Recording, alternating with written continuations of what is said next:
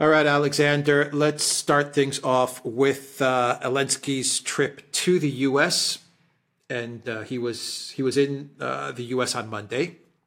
Actually, he was in Argentina for the inauguration of Milei. I don't know if you want to comment about that very quickly.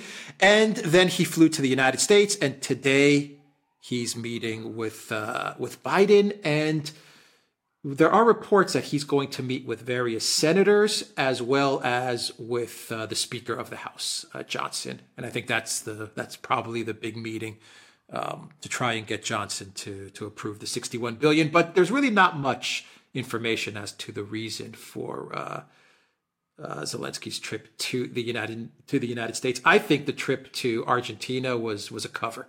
I think the Biden White House told Milei invite him to to Buenos Aires, and that'll give us an excuse to to invite him to the United States instead of telling Zelensky from Kiev, come to the U.S. now. We want to talk to you. It provides a little bit of, of a cover and doesn't make it look like the Biden White House is in is in such a panic mode. That, that's just my thoughts about the, the trip to Argentina. Um, anyway, uh, your your thoughts about uh, Argentina very quickly, and then the the uh, meetings that are going to take place in uh, in DC today. Yeah, well, the, fir- the, first thing to say is I think you're absolutely correct. Uh, the Milei trip, the trip to Buenos Aires by Zelensky, uh, it has all the looks of diplomatic cover, uh, uh, of providing cover, not to Zelensky, but to the White House. They know that for many people in Washington, he is a deeply unpopular person, and that the White House uh, that the that the, president has suffered political damage by the closeness of his apparent association with Zelensky. So this way, the White House is able to say, well, you know, he was conveniently in the Americas to meet with Milei. So what more natural thing to do than to invite him to come to Washington and have our discussion there? So just to say this, I think you're absolutely right and it's the first the, the first time I've heard anybody mention that. But it, it makes complete sense, and if you follow this story as closely as we have done, you can see why your assessment of this is completely 100% correct. Now, that already tells us a few things about this visit, which is that um, the first thing to say is that this visit bears the hallmarks of the kind of move that people make when we are starting to enter an end game. And I think the more people have been following events in and around Ukraine, the more clear that it is an end game that we're looking into. So, you know, you have these strange meetings hurriedly set up in this odd kind of way. Um, get Zelensky to Buenos Aires. He runs into Orban there, by the way. And the videos of that are just hilarious. I mean, I find them hilarious. I mean, you could see that the two men detest each other.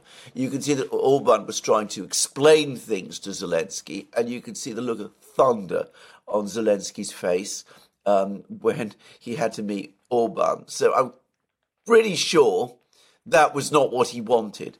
But anyway, he's now in Washington, and the reports I heard this morning is that obviously he's going to meet Biden himself. He's also going to meet with some senators. Um, apparently, it's been arranged jointly by Chuck Schumer and Mitch McConnell. Mitch McConnell, always an enthusiast for support for Ukraine. But very importantly, he is being kept away from members of the House of Representatives. the administration knows perfectly well that if he met the ha- members of the House of Representatives, well, they didn't like him before, they'll like them even less this time.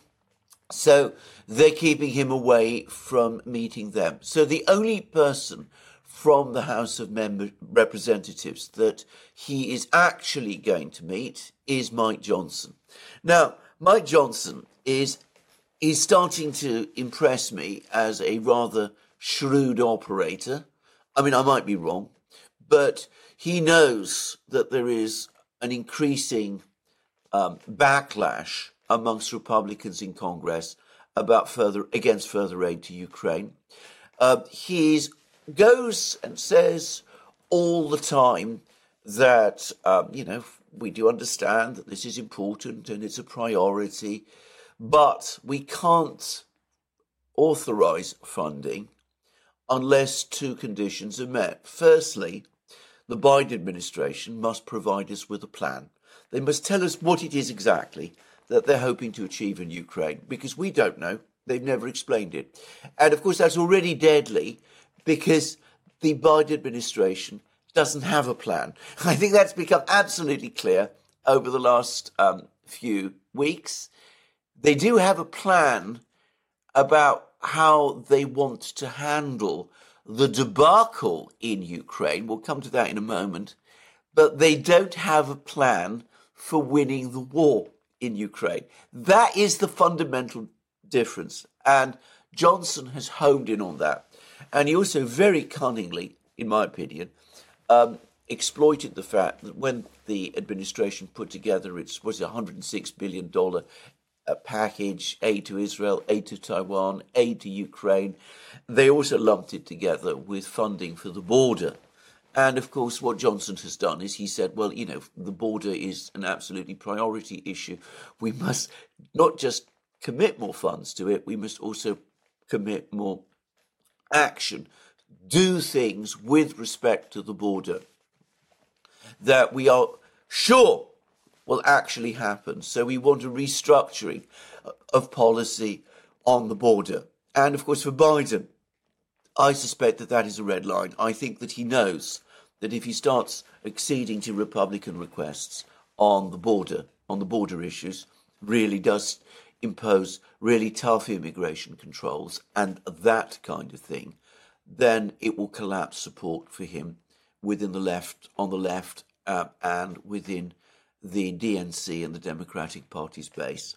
So I don't see why Johnson would want to change his position. Now, in politics, anything can happen, especially American politics. There's probably going to be lots of money sloshing around in the background. People, you know, representatives being told, look, if we approve this package, we'll make sure that weapons that go for Ukraine are manufactured in your state, and that will provide jobs for um, your people there. And of course, we all know that that's code for uh, the fact that you get hefty, uh, uh, uh, you know, supports from your military industrial donors, that kind of thing. So, you know, one must never ever assume that um, Johnson is going to stick to his position. Perhaps he will bend, but up to this point, he is showing no sign of doing so.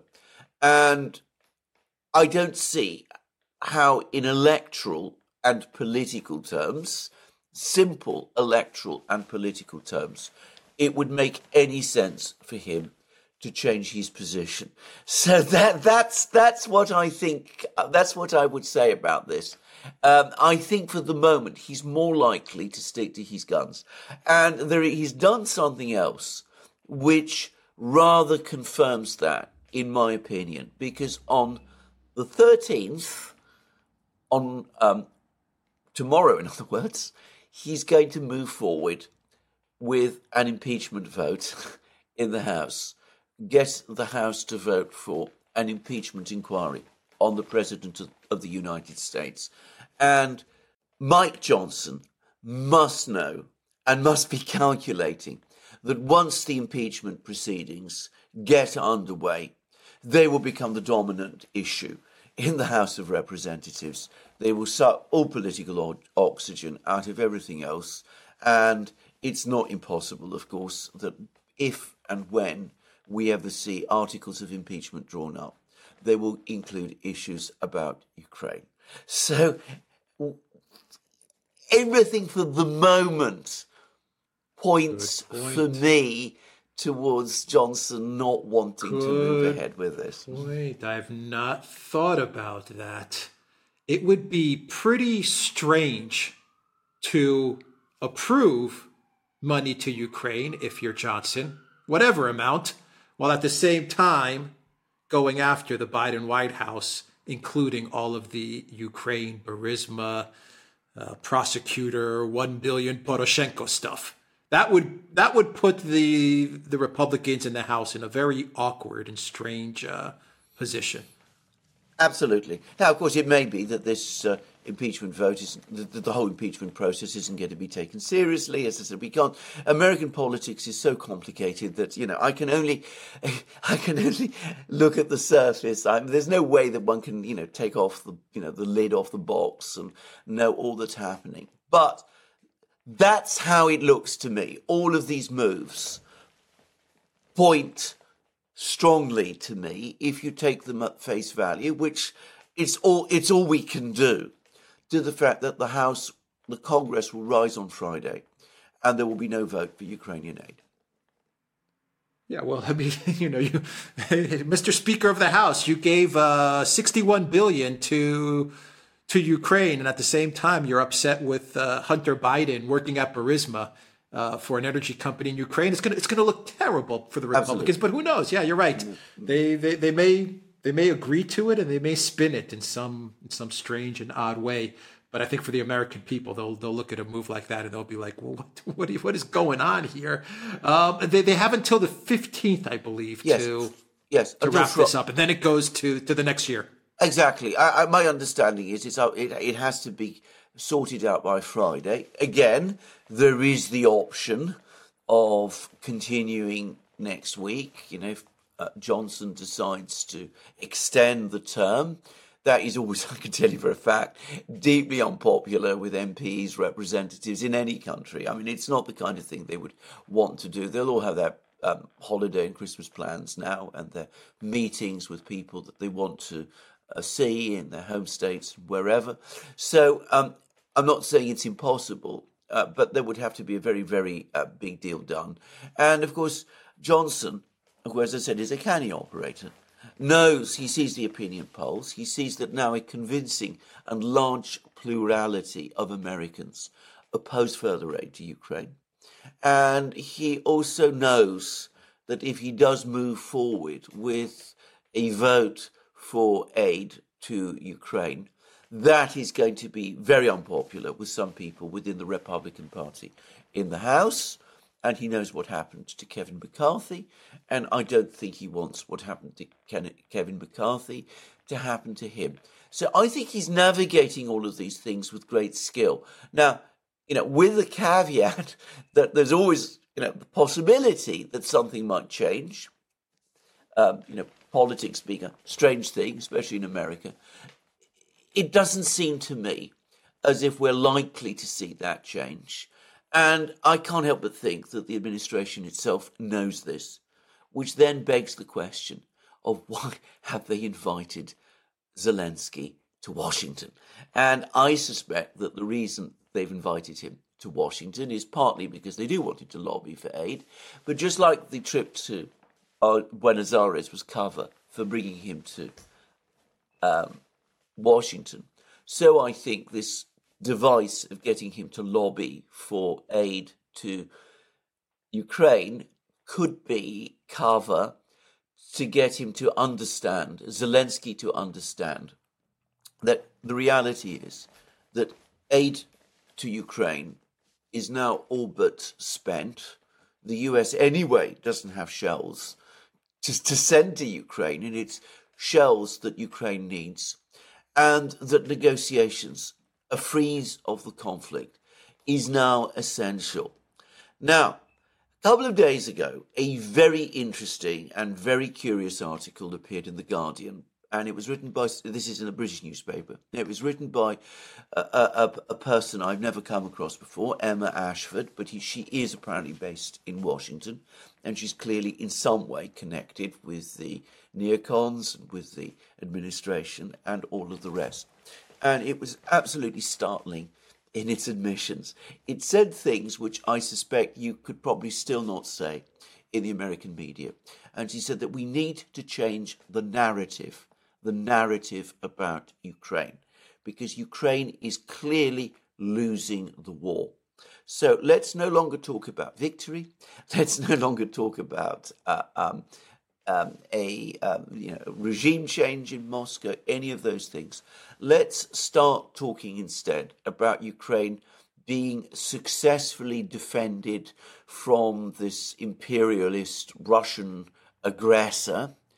And that way, by changing the narrative, that will make it easier for the president, Joe Biden, to win re election in November.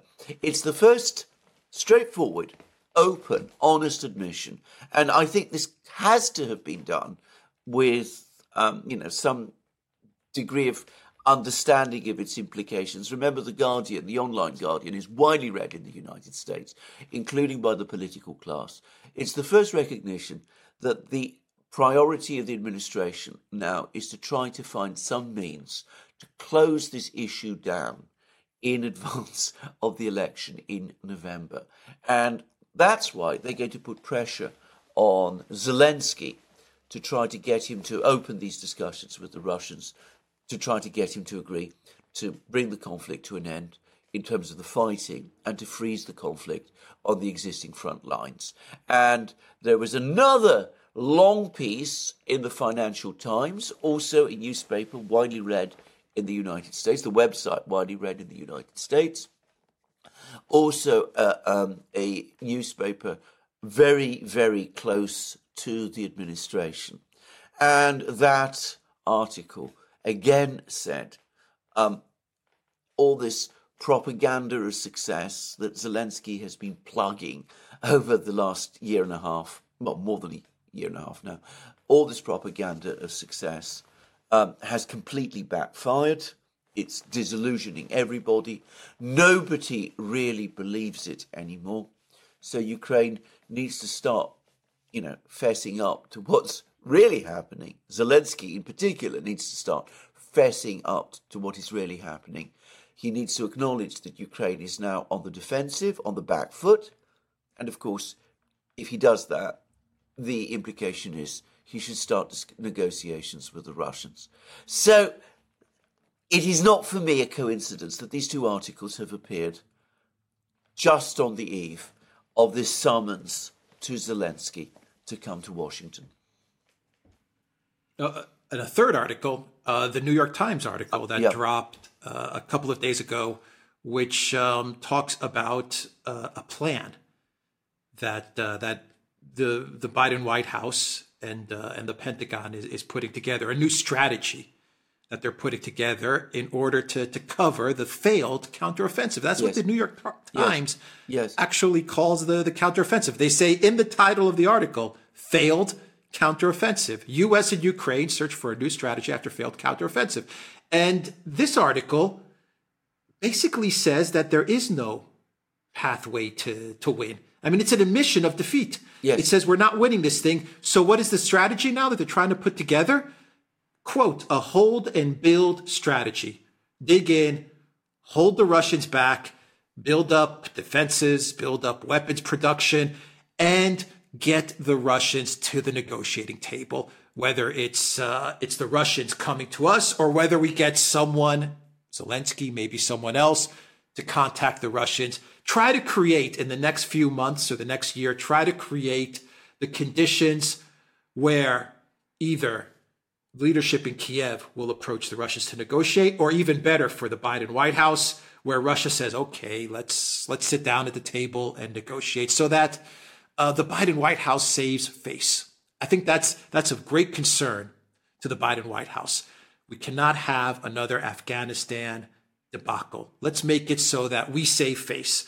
Uh, the the war wasn't a failure; it was even. That's what they want to say. It was even. Yes, it was uh, even. Uh, all, no, is, all is good now. Uh, incredible articles that have come out over the past couple of days. Absolutely correct. And can I just say, you're absolutely right, and you're right also to make the to use the word defeat, because note how they are avoiding it. Ukraine launched this great counteroffensive with the backing of the West. It it failed in war. If you try and do something and it fails, you suffer a defeat. Either you win, in which case it's a victory, or you don't win and you lose, and you lose hundreds of thousands of men and machines and all of that, and you're being pushed back, in which case it is a defeat. But avoid the word defeat whenever you can. Talk about the failure of the offensive. Don't talk about the fact that Ukraine was defeated. talk about a stalemate. Don't acknowledge the possibility that there might be a defeat. Avoid that word at all costs. By the way, the plan, and you're absolutely right, the New York Times article, I should have mentioned that as well, because again, that, that tells you what this whole thing is now all about. Try to freeze the conflict in some ways, create a North Korea, South Korea, West Germany, East Germany type of scenario along the current line of control, and then build up, tell the Ukrainians you're going to build them up, you're going to get them all the factories and all the arms production and all of that sort of thing. And of course, again, going back to what Eve Smith said, you know, all those months ago, uh, nobody is asking the Russians whether they would what they think about all of this, in spite of in spite of the fact that the Russians themselves are, of course, making it absolutely clear. They did so again yesterday. There was a whole series of statements by Russian officials, including the intelligence chief, uh, Sergei Naryshkin. Anyway, uh, even though the Russians themselves are clearly signaling that they are not interested in this uh, um, idea, this type of peace, and for the record, by the way, Naryshkin also suggested that the Americans are probably looking, are going to find a way sooner or later to get rid of Zelensky because he's become impossible and he just won't follow orders. But I think that is the primary reason why Zelensky has been invited to Washington. He's going to be taken aside, told a few home truths, confronted with the political realities in Washington itself they hope he'll be to have those explained to him, not just by the administration, but by people like uh, Johnson and Schumer and conceivably even McConnell, and hope that he'll finally go back to Kiev and declare some kind of ceasefire and um, contact the Russians and start to negotiate with them. And um, th- that that is that is the plan, and it's not in order to enable Ukraine to win. It's not about Ukraine anymore. As Emma Ashford said in that article in The Guardian, it is about changing the narrative in order to get Joe over the line in November. Yep. The the New York Times article even admits to to steep losses in the Ukraine military. Ukrainian hospitals are already filled with injured soldiers, ambulances moved back and forth from the front throughout this year's counteroffensive. Ukraine has not released official numbers of its war dead, but the losses officials concede have been steep. It, you, you know, I think they're going to give Zelensky the message it's either you negotiating with the Russians or it's somebody else, but we're going to wind this thing down. Yes, that's exactly right. I, I, the Russians for their part, just to say, have made it absolutely clear that they're not going to negotiate with the Ukrainians. There's a new ambassador at large, a man called Miroshnik, who's all over the place now in the Russian media. Uh, um, he's a Russian diplomat, and he's, I suspect, being positioned to head any negotiating team that is that is being set up.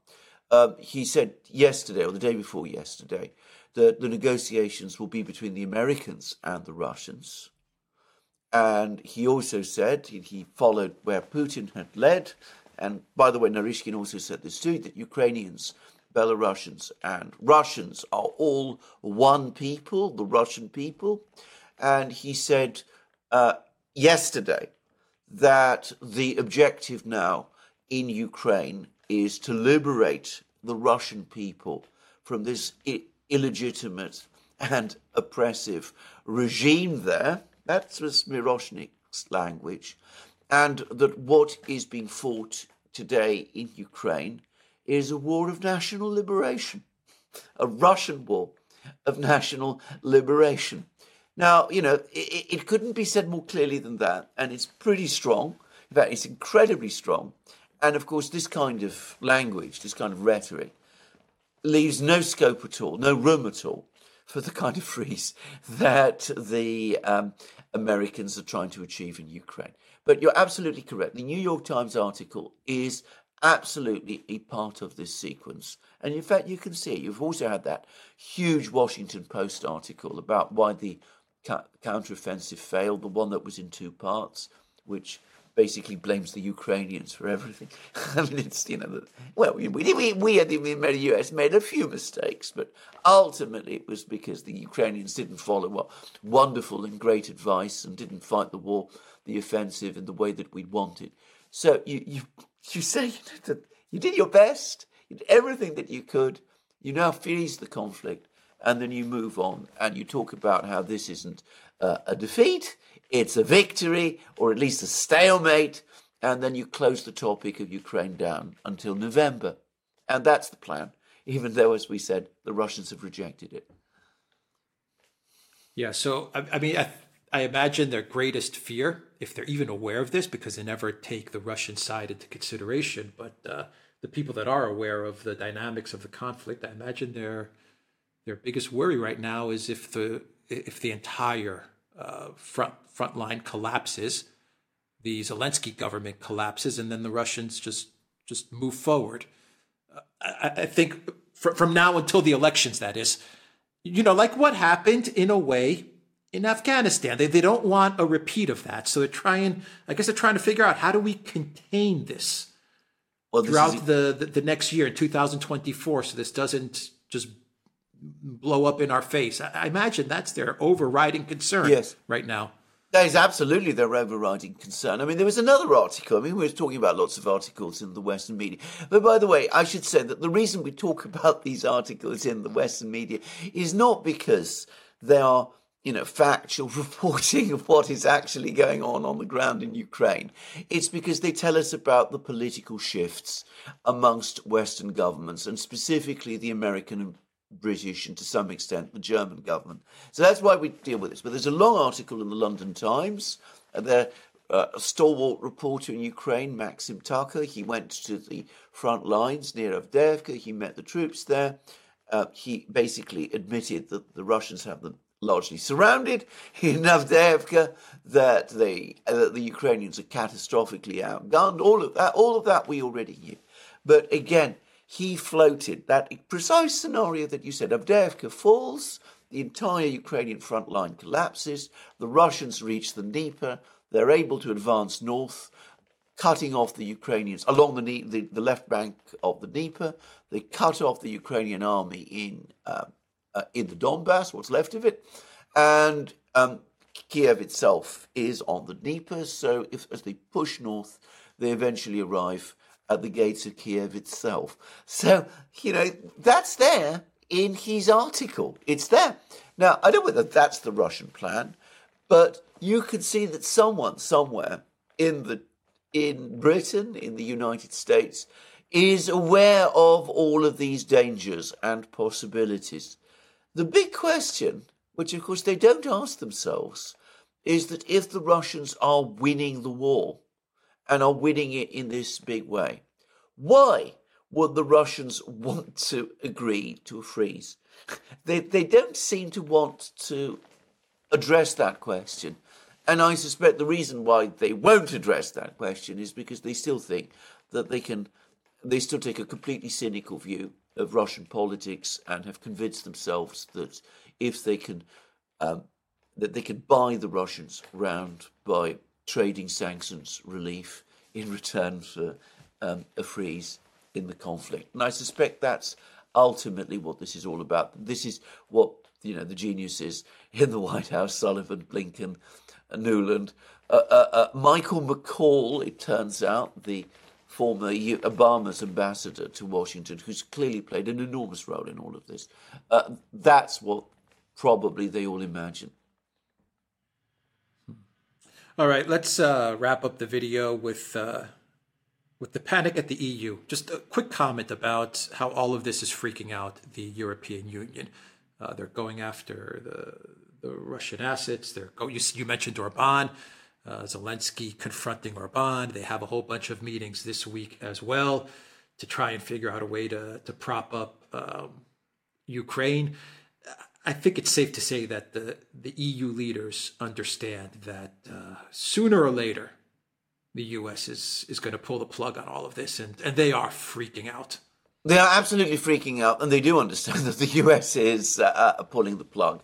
I mean, uh, I mean, the absolute nightmare, of course, as we discussed in recent programs, is that Donald Trump is elected president in November and does a big deal with the Russians, and that's becoming an increasingly likely possibility, and that absolutely terrifies them.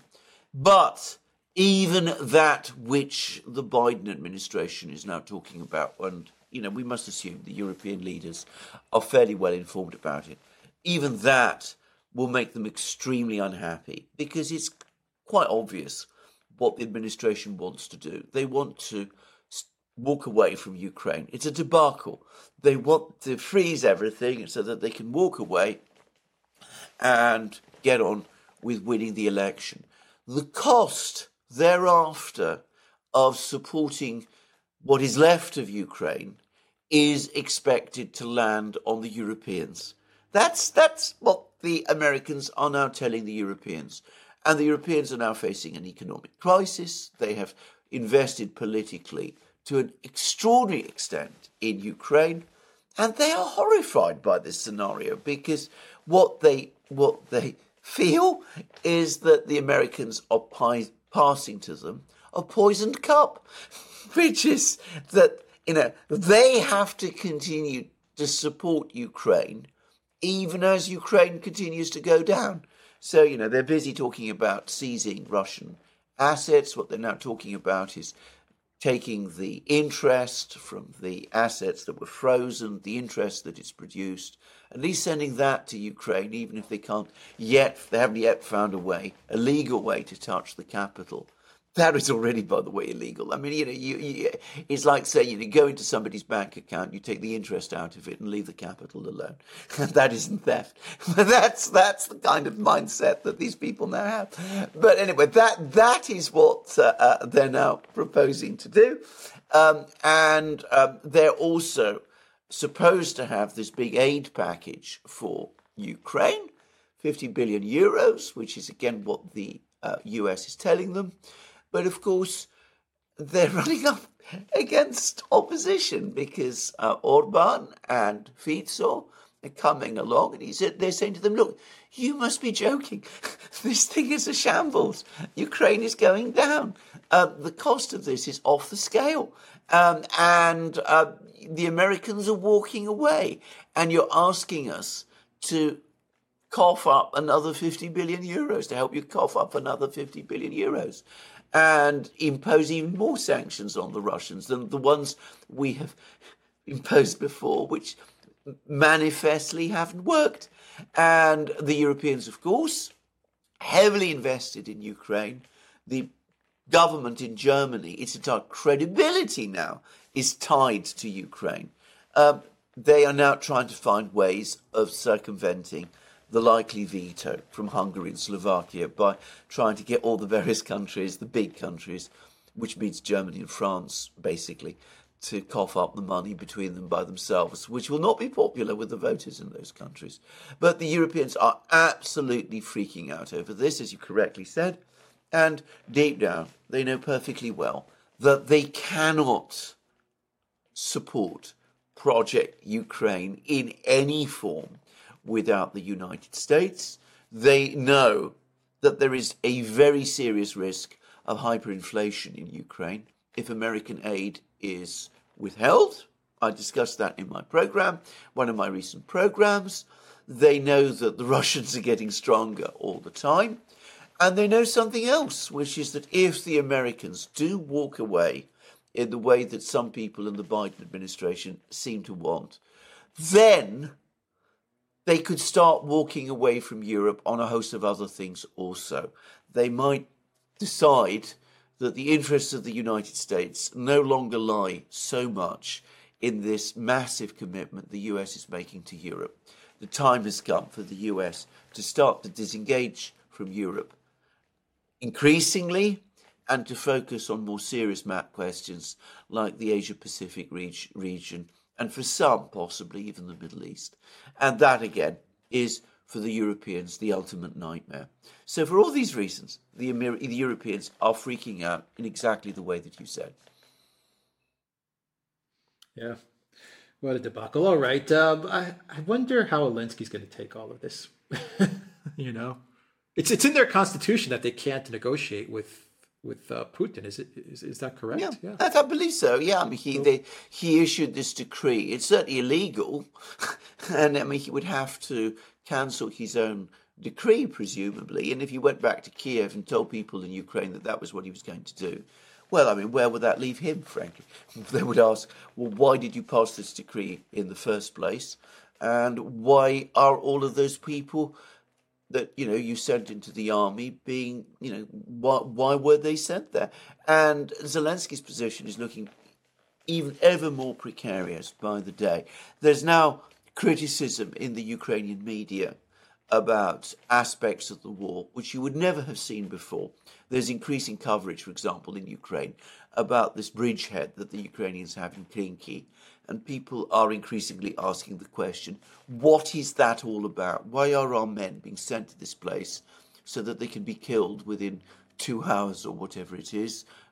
Dozens and scores of them every day when it's clear that they can't advance. So you're starting to see that's moving that's started being discussed in sort of dissident media in Ukraine, like Strana, which I believe is largely based abroad. It's now crept into the Ukrainian Telegram channels, and it's starting to creep from the Telegram channels into the mainstream media. And there's reports that Zelensky is now becoming increasingly worried about soldiers uh, protesting, armed men coming to protest in Maidan Square. There's a report about this in one of the Telegram channels this morning. So, for him, hearing all of this, hearing from the Americans that their aid is ending, being told to accept a freeze, is a political nightmare. It is just about the worst possible news he could hear and um, he will push back to the extent that he can. He'll probably continue to say, Well, look, I'm going to continue the war. You led me into this mess in the first place. It's your responsibility. Um, I can't change my policy.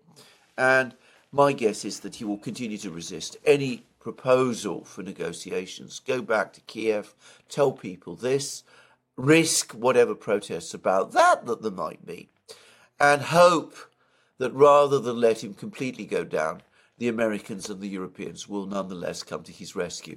A calculation that others have made before. Al Ghani made it in Afghanistan.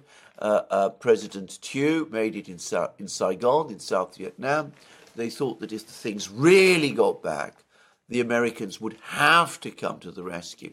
And of course, in those two cases, it didn't happen, and it won't happen in Ukraine either. Yeah, just one more quick comment. Uh, don't be surprised if uh, at the end of these meetings, the Biden White House comes out and says, uh, we're going to support Ukraine for as long as it takes. We're united in helping Ukraine. We're going to defeat Russia. We're going to find a way to give Ukraine money. I, I expect all those statements to to go out to to the media. Yeah. I mean, don't, don't, be surprised if these demonstrations have resolved. But you know, um, Zelensky himself told Time magazine some weeks ago that you know he gets he hears all of these brave and wonderful words and he looks into the eyes of the people the western officials who tell him these things and he knows they're lying to him. So we shouldn't we shouldn't be fooled either. Yeah. All it right, takes, so, it takes it takes you know. one liar to know another. It, yep. Zelensky give uh, give putin a call that's yeah. that's the yeah. best advice. Yeah. If I yes. if I were to give Zelensky any advice, that would be the advice that I would give him. Yeah, except of course that, that Putin is. Uh, I mean, the Russians are basically saying that they won't negotiate with him, so he might not pick up the phone. the better thing to do, actually, just just just saying this, China, China exactly. He should call Xi Jinping and tell Xi Jinping, look, we're prepared to go with along with all your plans. Just get the Russians to sit down with us, and you know the the Chinese might, in their own interest, do that. But whether Zelensky will do this is another matter.